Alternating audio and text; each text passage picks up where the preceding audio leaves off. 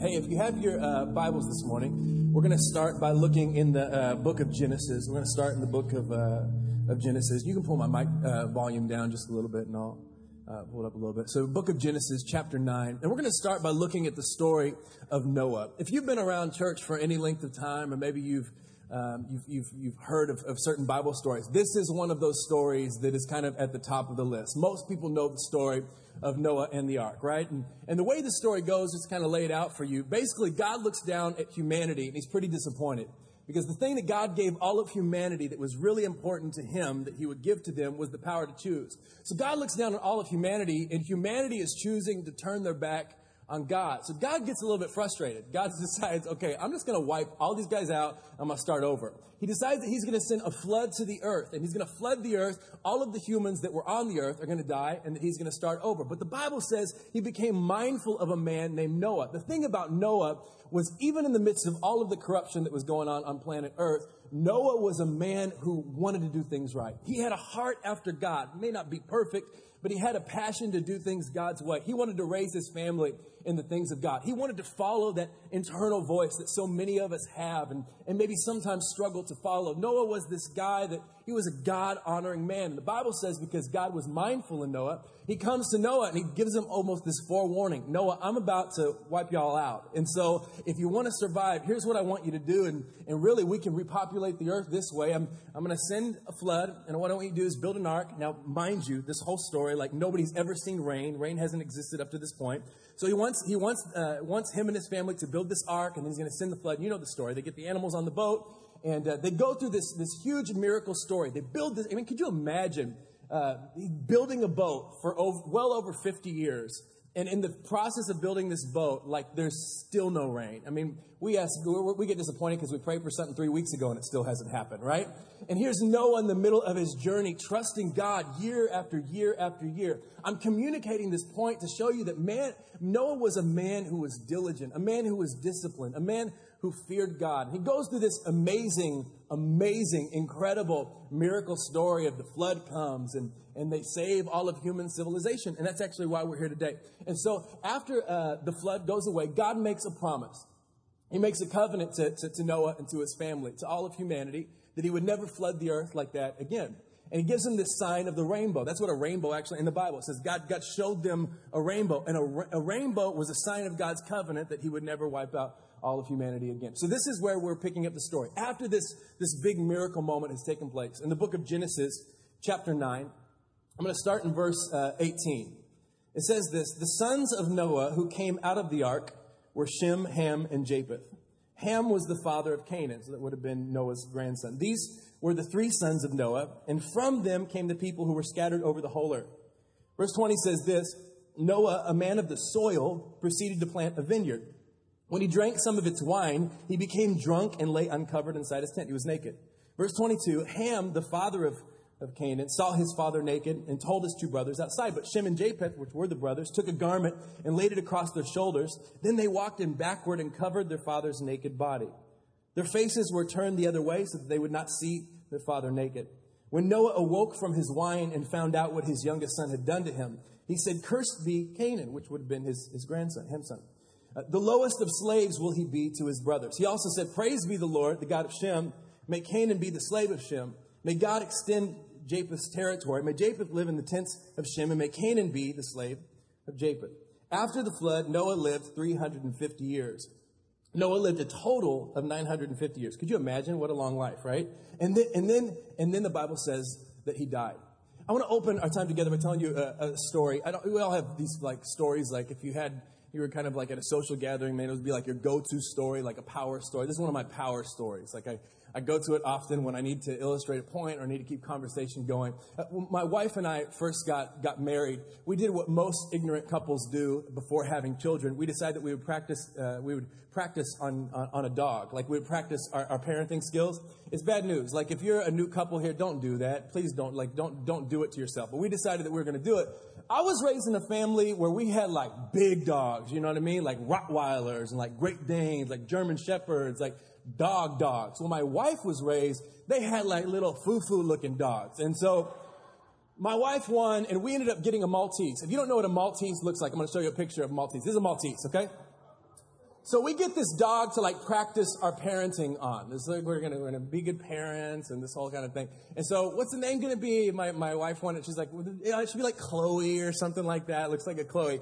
Well, I'm a little bit weird and annoying, and I was like, I'm gonna name the dog something ridiculous. So I named the dog Whitegrass. Okay, and the reason I Whitegrass because it's white and its fur looks like grass. Makes sense to me. Okay, so I tell my wife his name's Whitegrass. She's like, no, it's Chloe. I'm like, it's Whitegrass. Watch me win, and I totally won. Like people started calling this dog Whitegrass in public. It sounds weird when you say it, but like once you got used to it, it just rolls off the tongue. Whitegrass was one of these dogs though that picked up bad habits the longer that we had him because like most parents, you're learning on the first one, you know, and so we, we like would get other dogs because we thought that she was lonely. Bad idea. We kept that dog for a couple months and got rid of it. And, and, and, and but the, but the thing was, the other dogs that had come in and out of Whitegrass's life, uh, in her time during, uh, at, at our home had te- taught her some bad habits. She learned how to dig.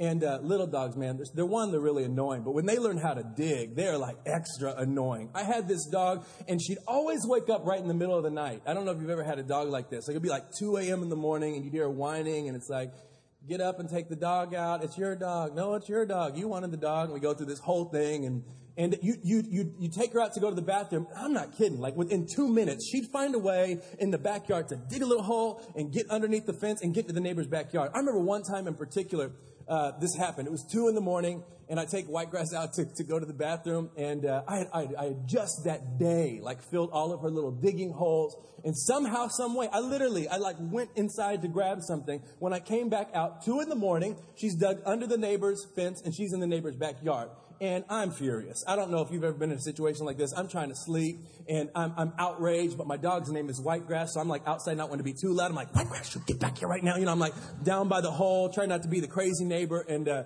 and the, I mean, it was just, it's just a crazy story. I was trying to get you to the picture but the neighbors on the front, uh, on the front of, of their house, they had like a chain link fence, so Whitegrass could not just get into their backyard, but she can get around to the, to the uh, like whole cul-de-sac. So I'm running out my front door and coming around, and then she's there, and then we're going back and forth. It's just like a complete nightmare. So I decided I'm going to change my approach.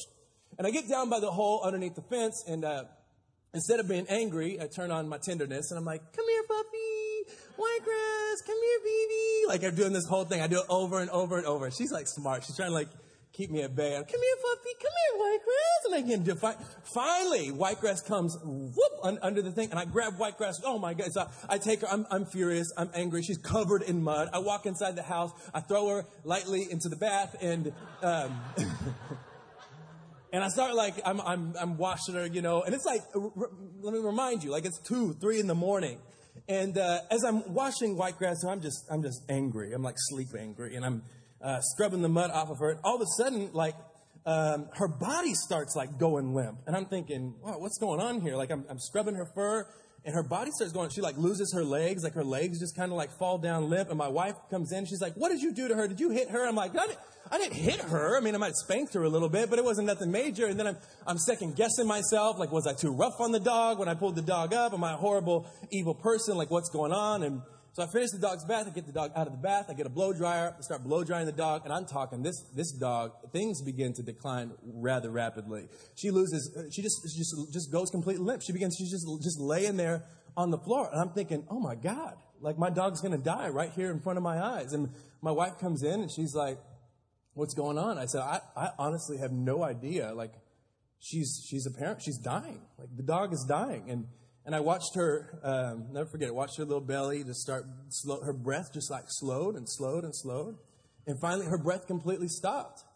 And I, I looked at my wife and I said, I said, we lost her. I said, she's, she's gone. And then I said, um, I said, go get a garbage bag. That's the kind of, that's the kind of home that I grew up in. We were redneck like that.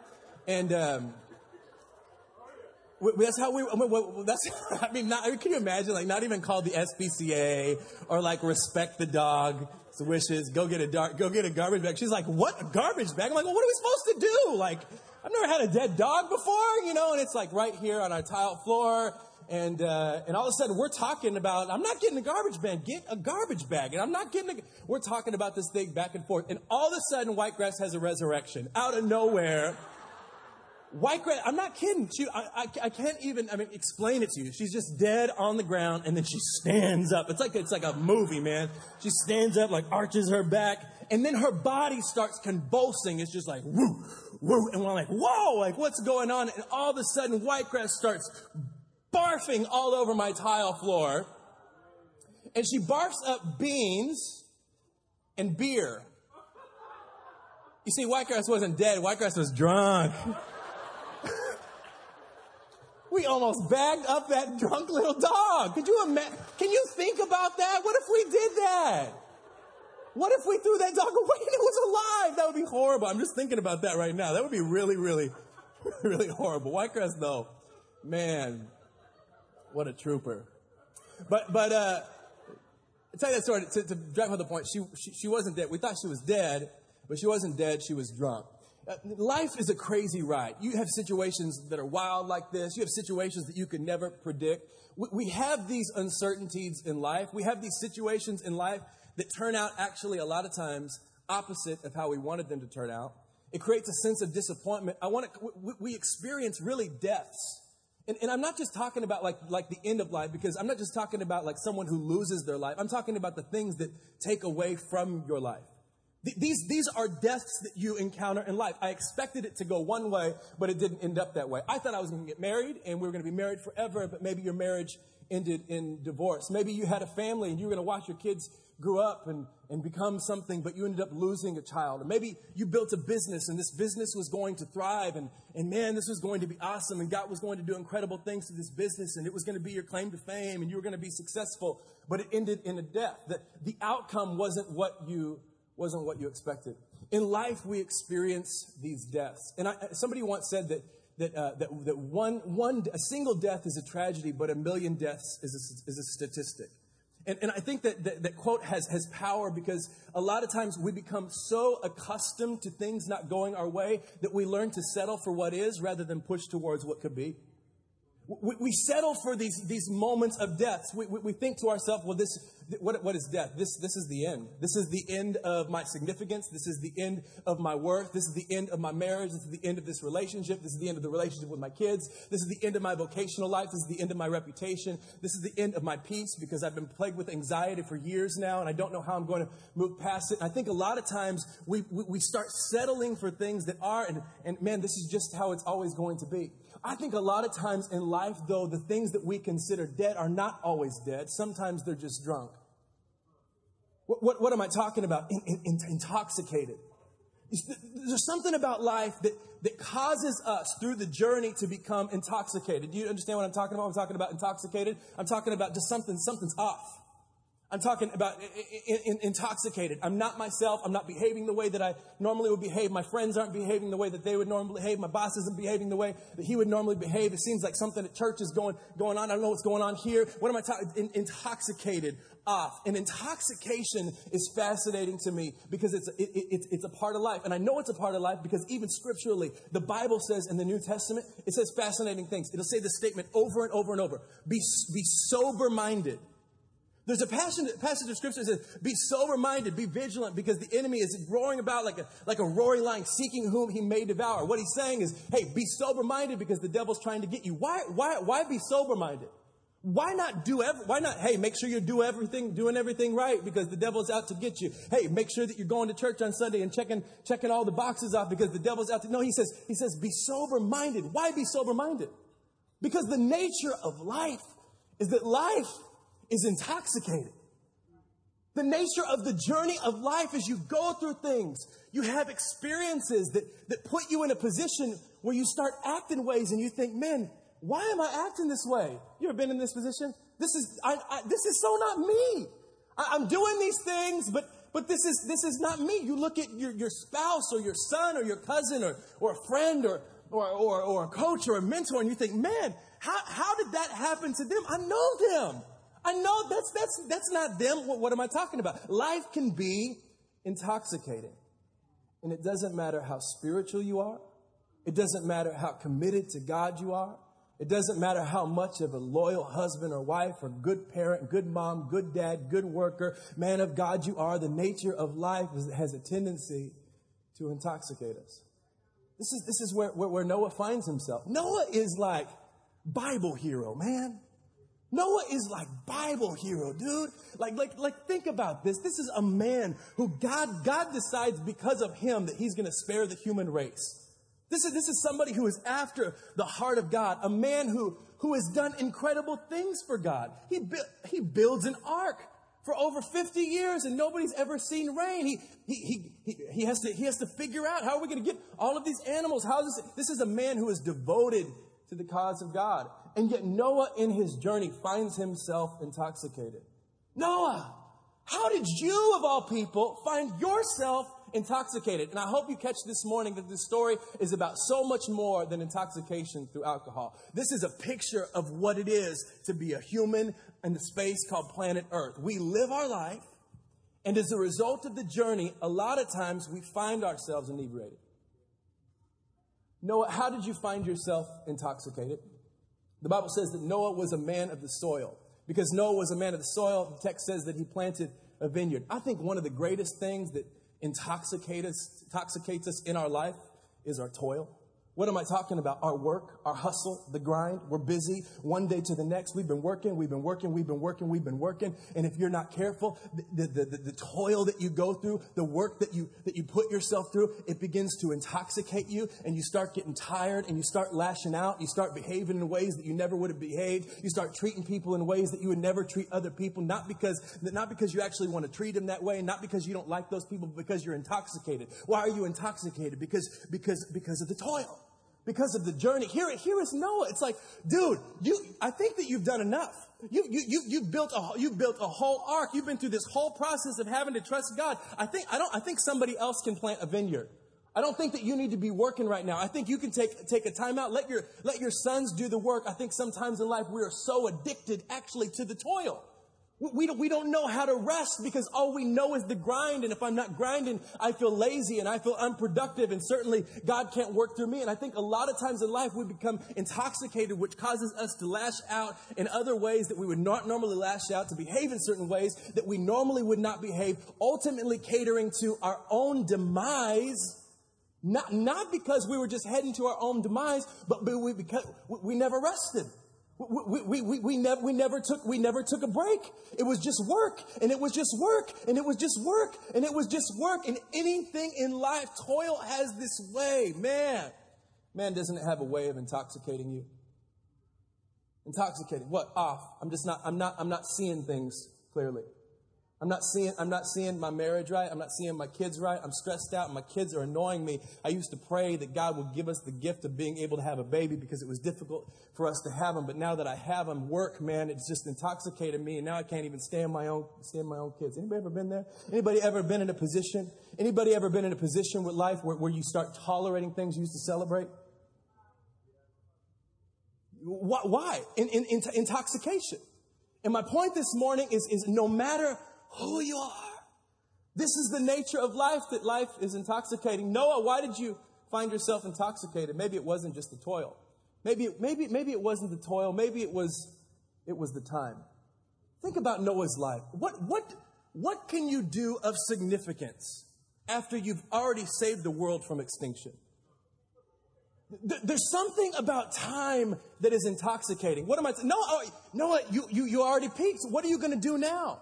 How much of our life do we get discouraged? Do we get overwhelmed? Do we get frustrated? Do we turn on those that we love because of this thing called time? Man, am I ever going to be a success? Am I ever going to be the thing that I wanted to be? Or man, I already was the thing that I wanted to be. What do I do now? What do I make of my life? Am I worth anything? And all of a sudden we start dealing with these fruits of insecurity, but really it's not the insecurity. Insecurity is a byproduct of the drunkenness.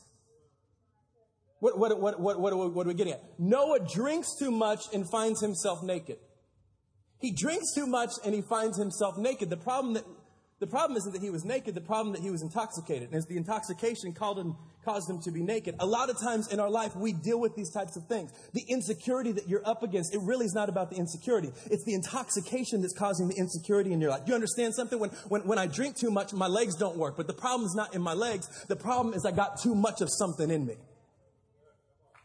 And I think in life, when, when I allow this thing called time to be everything that there is, to not just hold a place in my life, but to hold the entirety of the scope of how I see where I'm going to be and who I'm, who I'm going to become, I become to, I, I become, become what? I become in, intoxicated.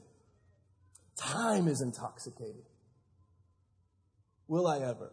Will they ever? I've been believing for this for a long time now. God, are you, are you ever going to come through? I have kids that, man, we didn't raise them to be like that. And look how, look how they're living. I don't know that it's ever going to happen. And so I deem something dead that really isn't dead, but it's drunk. And because I don't treat it like it's drunk, it ends up dead. And so I give up on my kids. I give up on my family. I give up on my marriage. I give up on my job. I give up on my finances.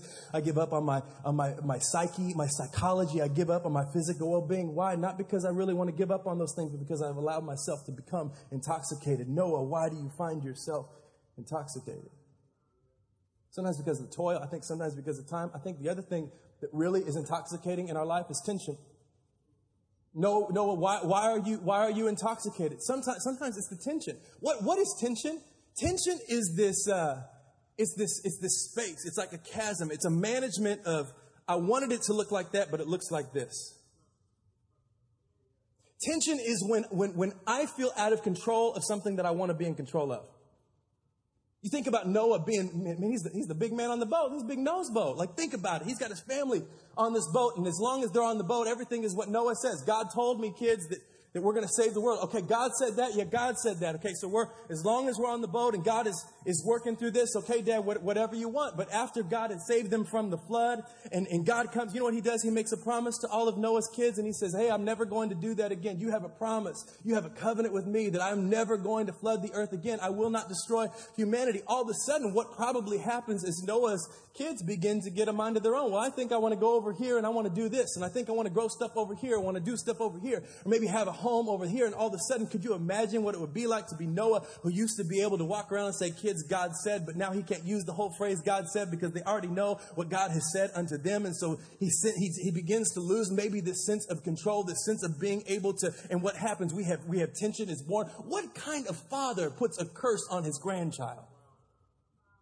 No, like, like, think about it. There's a lot of debate about what happened in the story between him and, and, and his father. But one thing I know for sure, living in American society, is you look around at people. I've, I've, I've seen, I've seen, I've seen fathers who, whose kids have, have murdered people, who, who have abused others. And, and I've, I've never seen those dads say, I despise my own child.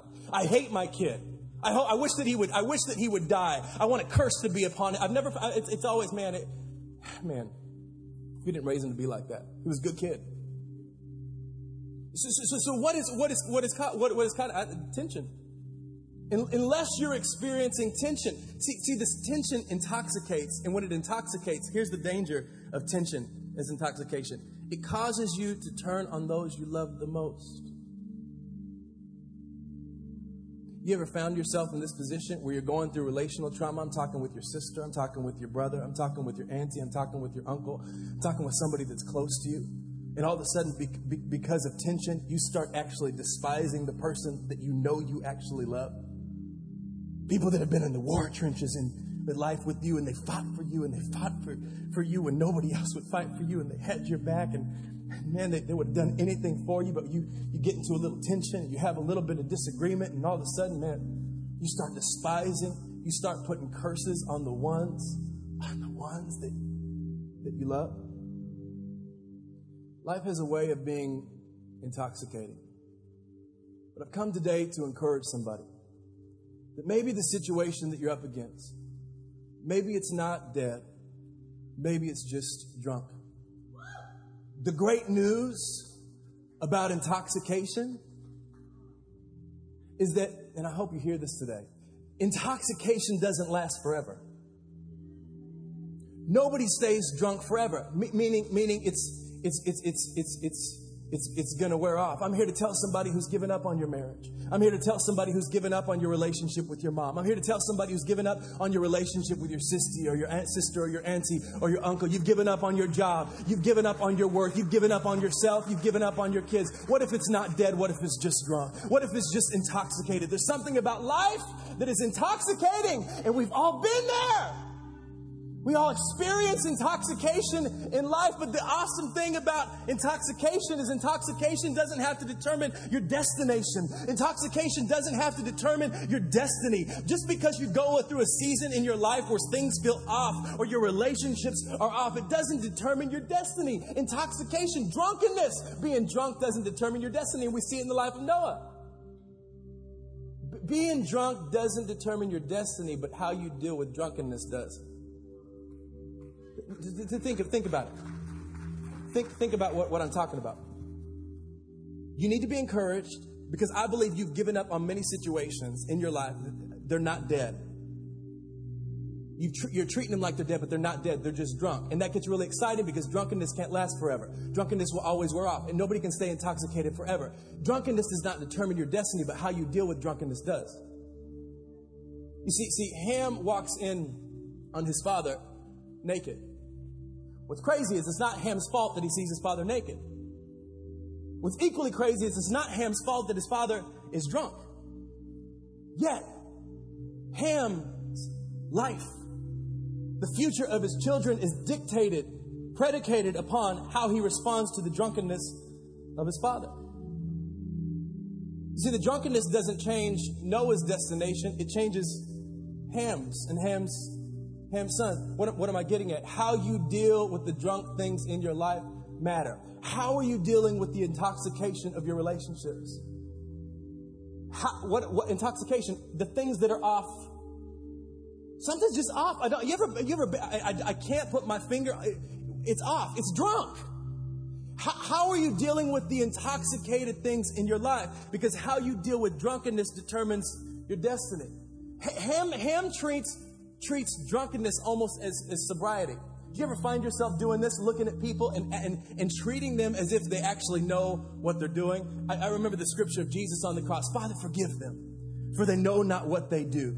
Yet when we look at it, it's, it's easy to overlook the intoxication in our own life, but when it comes to the lives of other people, man, isn't it hard to overlook the intoxication in their life? Because certainly they meant to do it. Certainly they shouldn't have spoke about my name that way. Certainly they shouldn't have treated, treated me that way. What, what am I really get, getting at? How are you stewarding the drunk things in your life? How are you stewarding the relationships that you thought are over? And you get excited because maybe they're not over. Maybe they just are intoxicated. But how you deal with those drunk things determines their destiny how you deal with the friend and the family member, the coworker, the reputation, the people in your sphere that maybe aren't behaving the way that you want them to behave, the child that, man, you prayed for, man, we didn't teach him to, to act like this or to behave like this. How, how, how are you dealing with it? Because Ham, Ham really treats, treats, treats his dad like dead. What is dead? Without value, no honor. That's really what this, this story is about. D- dishonors his father, no worth. When something, when something dies, it's like our body. Our body loses its value when we die. Our spirit doesn't because we're eternal, but our body loses its value. Why? Because we're, we're, we're dead. We don't, we don't need this earth suit anymore. Same thing with a plant. A plant dies, it can't produce fruit. The plant becomes, becomes worthless. When you treat people in your life who are intoxicated as worthless, the, the challenge is you become, okay, I'm going to say it like this, I'm going to explain it. You become cursed. Here's what cursed means things don't work for you the way that they should work for you. Things that God intended to do in your life, it can't work when you don't steward the things in your life that are intoxicated. Because Ham doesn't deal with the nakedness of his father with honor. He actually limits the destiny of his children. Is anybody hearing what I'm saying this morning?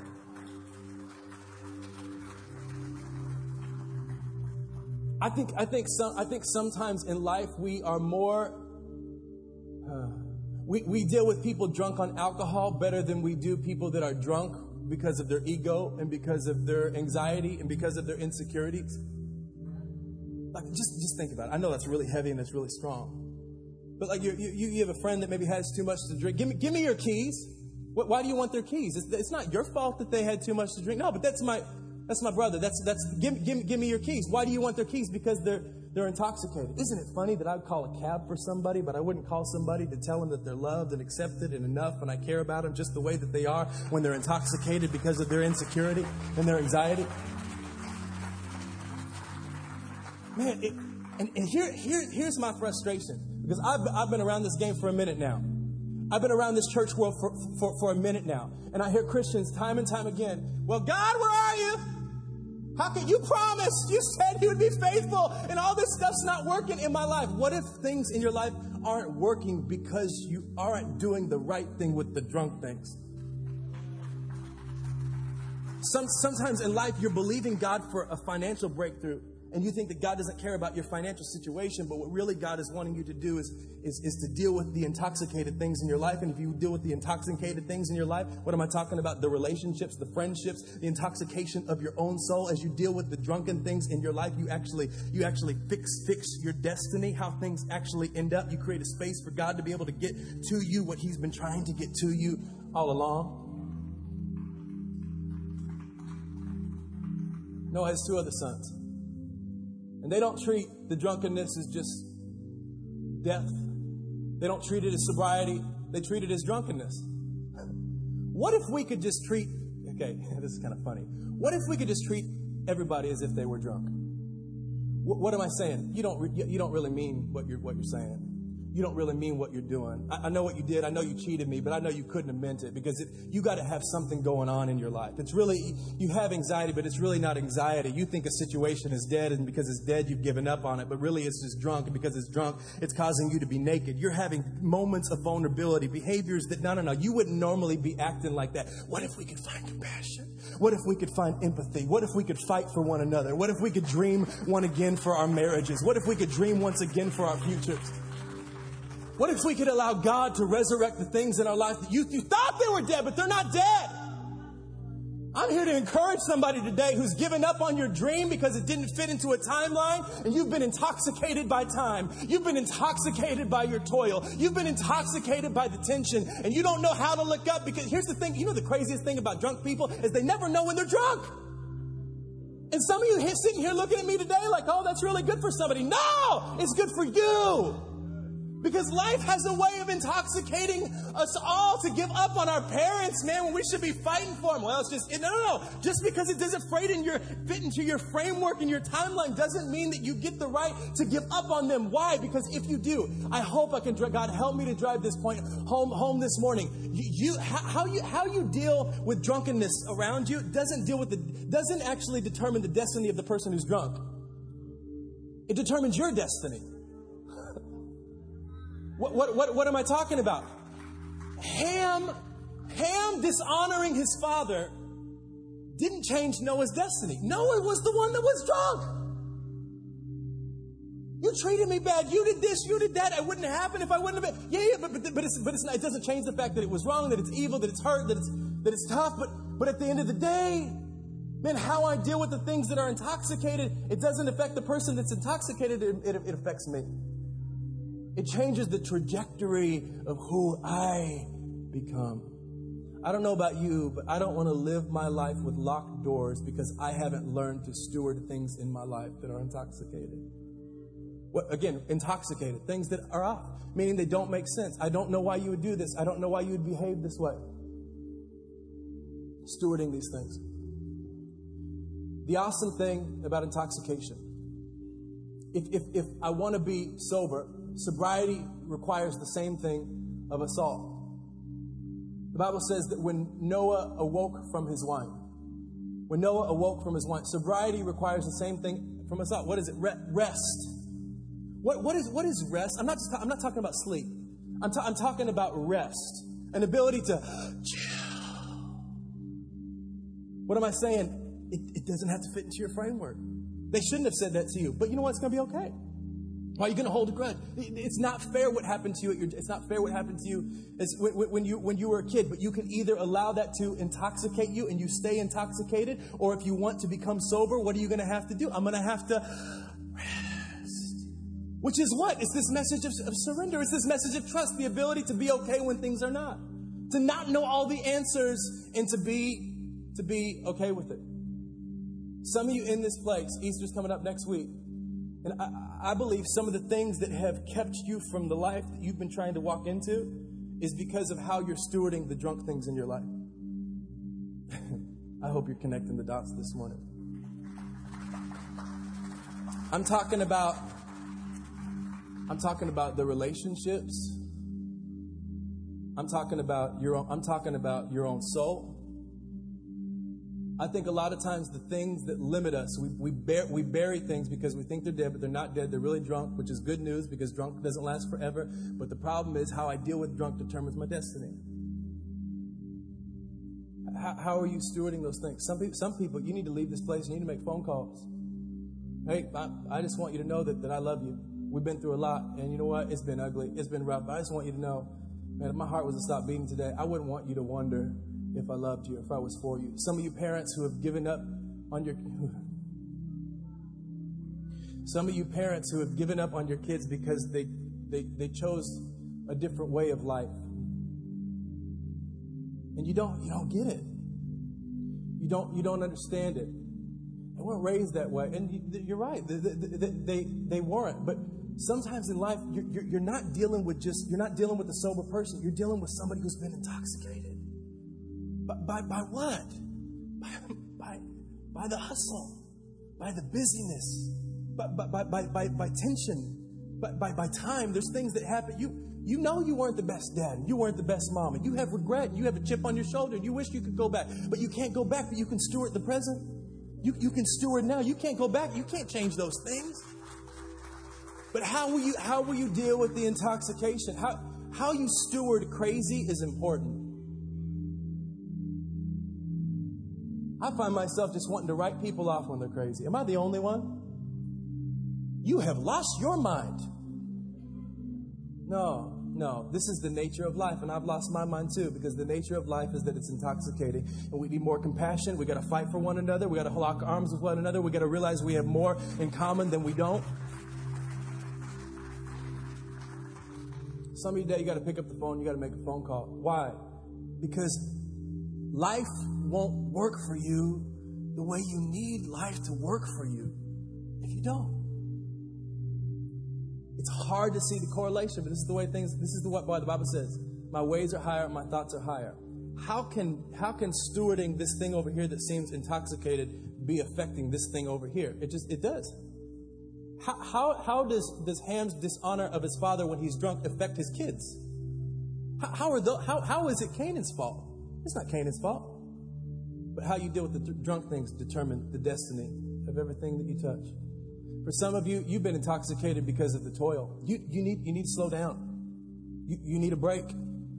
You've been, you've been working too much. Some of you guys that are in third quarter of your life, it's, t- it's, time, it's time to take some serious time off. Why? Because you can't, you can't even get clarity to know where it is that you need to go until you get sobriety in your soul. What am I talking? A, a, a cleansing, a, a, a, time out to say, God, I, I help me help me be sober again. Be sober minded. Be sober minded. He's he, the, the enemy. He's like a lion. He's like a prowling. He's he's roaring around, seeing who who who can can devour. That's why you got to be, be sober. How do I get sober? Sometimes sometimes I'm just doing too much. I, I, you, you, you've, been, you've been running long and hard. And if you want things to work for you, you, you got to time out. Others, you at this place, man, you're, you're intoxicated by time. Time, time I checked, time is not king, Jesus is. Time is not king, Jesus is. Why do we get so worked up over the timeline? This is so human, and I'm preaching to myself this morning. But why do we get so worked up over the timeline, the mechanism on our, on our, on our phones or our watches or on our wall, and somehow we think that, that that's bigger than my purpose? That's bigger than, than, than, than my worth? No. It, it, it, it'll, it's just, it'll intoxicate you. You have to remind your soul that time is not king, Jesus is king. Allow yourself to find sobriety. Some of you tension, tension. The tension, it doesn't look like like like like I want it to look. Man, in life, there's beauty in surrender. I really believe that's part of my life's message. Show people that man, God can do so much more with your life than you can if you'll let him. But it requires it requires you know, I always, I always thought, pick up your cross and follow me. And I, I was always so burdened by like, you know, behaviors. Like I had to get my behaviors right. But I, the older I get, the really I see that it's really not as much about those things as much as I have to surrender my ego. I have to surrender my desire to be right. I have to desire surrender my, my need for control. That things have that's this is the, the message of the kingdom. Pick up your cross and surrender your life to Christ. What does that mean? Hey, I trust that the person who's out there that's bigger than me, you know what to do with this better than I know what to do with this.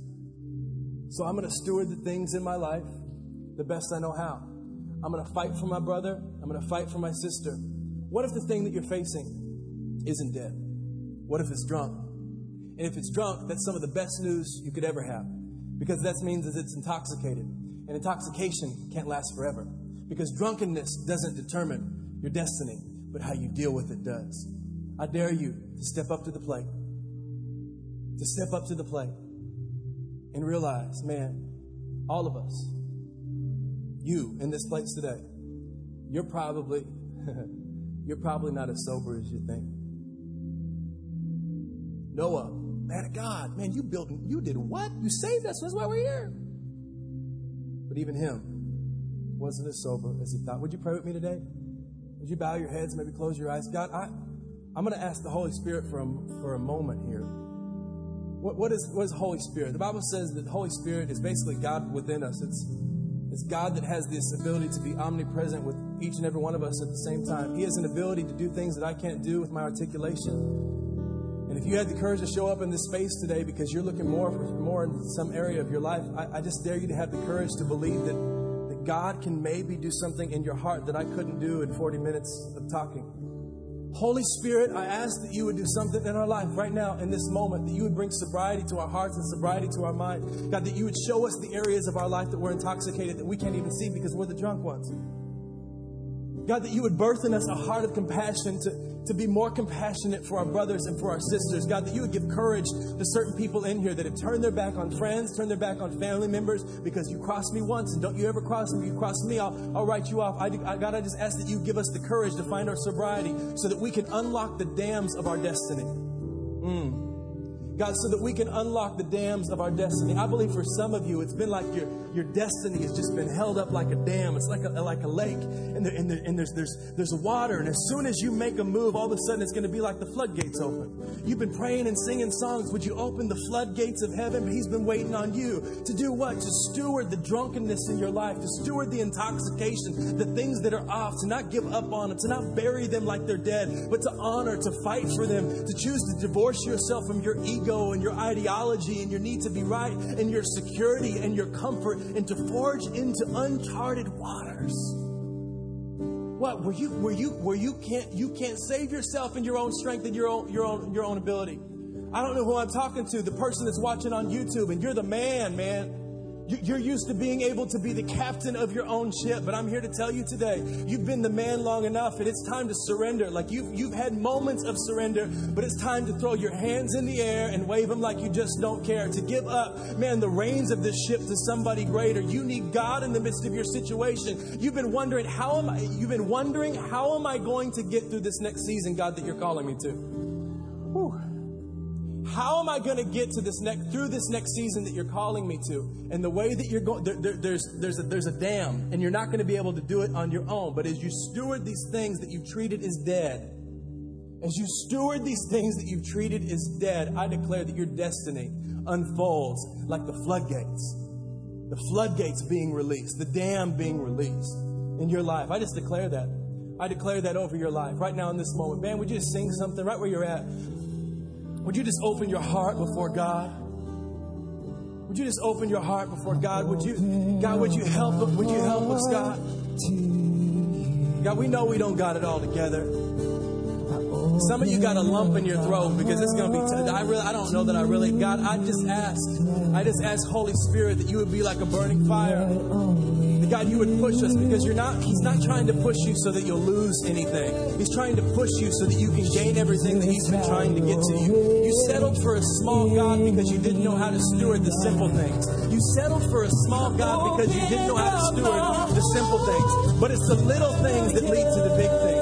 It's the little things that lead to the big things. It's stewarding the relationship with your mom and your dad and your son and your brother and your coworker and your boss and your soul and your soul and your soul and your soul. It's how you steward your soul, how you steward the little things that lead to the big things. I declare that freedom is coming. I declare that the floodgates are opening. I declare that I hear a dam breaking in this church. I hear a dam breaking in your family. I hear a dam breaking in your life. The things that have been held back will be held back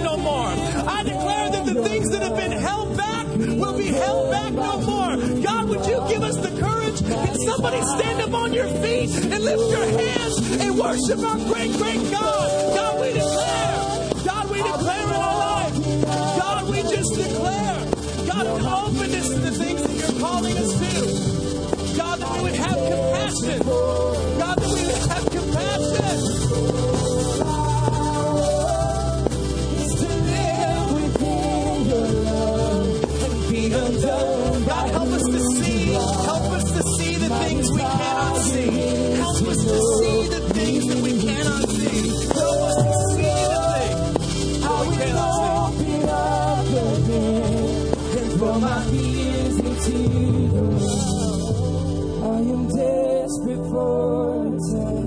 God, help us to see the things that we cannot see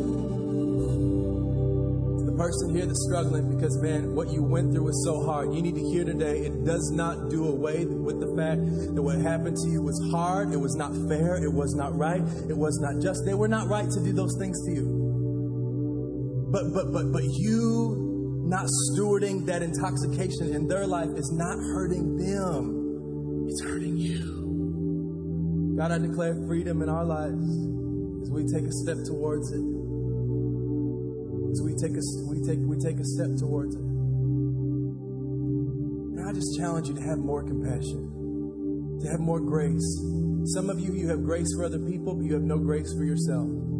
You feel like if you take a time out that the world's going to fall apart. The world's not going to fall apart. You would be better to this world by taking a time out so you can know the place that God is calling you. Slow down. Where are you trying to get?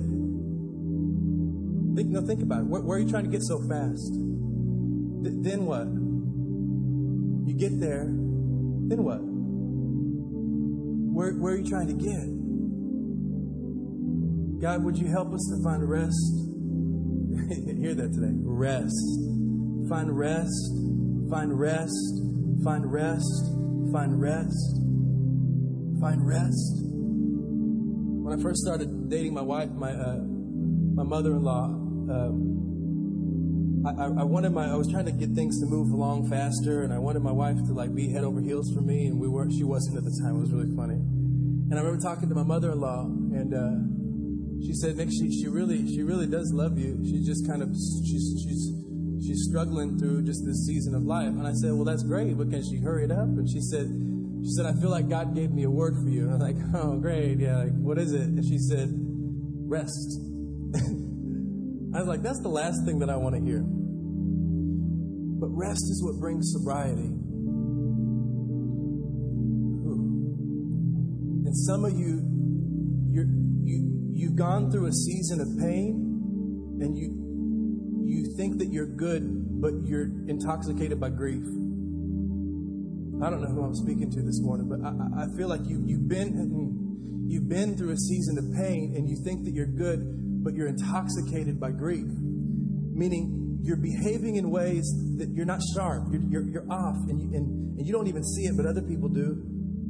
And the reason that you're you, the reason that you do is because you're intoxicated, and, and you need you got to rest. You got to rest. You got to rest. You got to rest. Sometimes that's just that's just letting yourself. Sometimes rest is letting your letting it hurt, letting it hurt, letting it hurt somebody just close your eyes, maybe just lift your hands as a sign of surrender unto God, not just out of religious formality, but some of you, you've had, you've had blocked up emotions. Your emotions have, because you, you, you feel like, okay, I need to get it together now. No, you, you need to, in your weakness, His strength is made perfect. In, in your in your in your weakness, which means God, I don't God, God, I'm still hurting. God, I'm still in pain. God, I I, I, I, think God, I sometimes it's just God, I think that I'm intoxicated. I think that, God, I think that I'm, I'm not sober. Be sober minded. Be sober minded. How? Rest. Rest is what? Rest is trust. What is trust? Trust is faith between me and God, letting go of my idea of how I think things should look, surrender, not knowing all the answers, being okay with it. It's letting go, letting go, letting go. It's really found in that, yeah. So, God, I ask that you would do something deep within our soul. God, that transcends a moment God, for some of us that we can't figure out what's going on. Why am I so emotional? Why am I so up and down? Why do one day I hate my job, the next day I love my job? Why one day do I hate my wife, the next day I love my wife? One day, one day am I just just so irritated by my children, and the next thing to the greatest thing. God, would you help us find sobriety in our life? Thanks for listening. If this impacted you and you'd like to partner with us, go to celebrationchurch.cc slash give to help us reach people with the message of Jesus.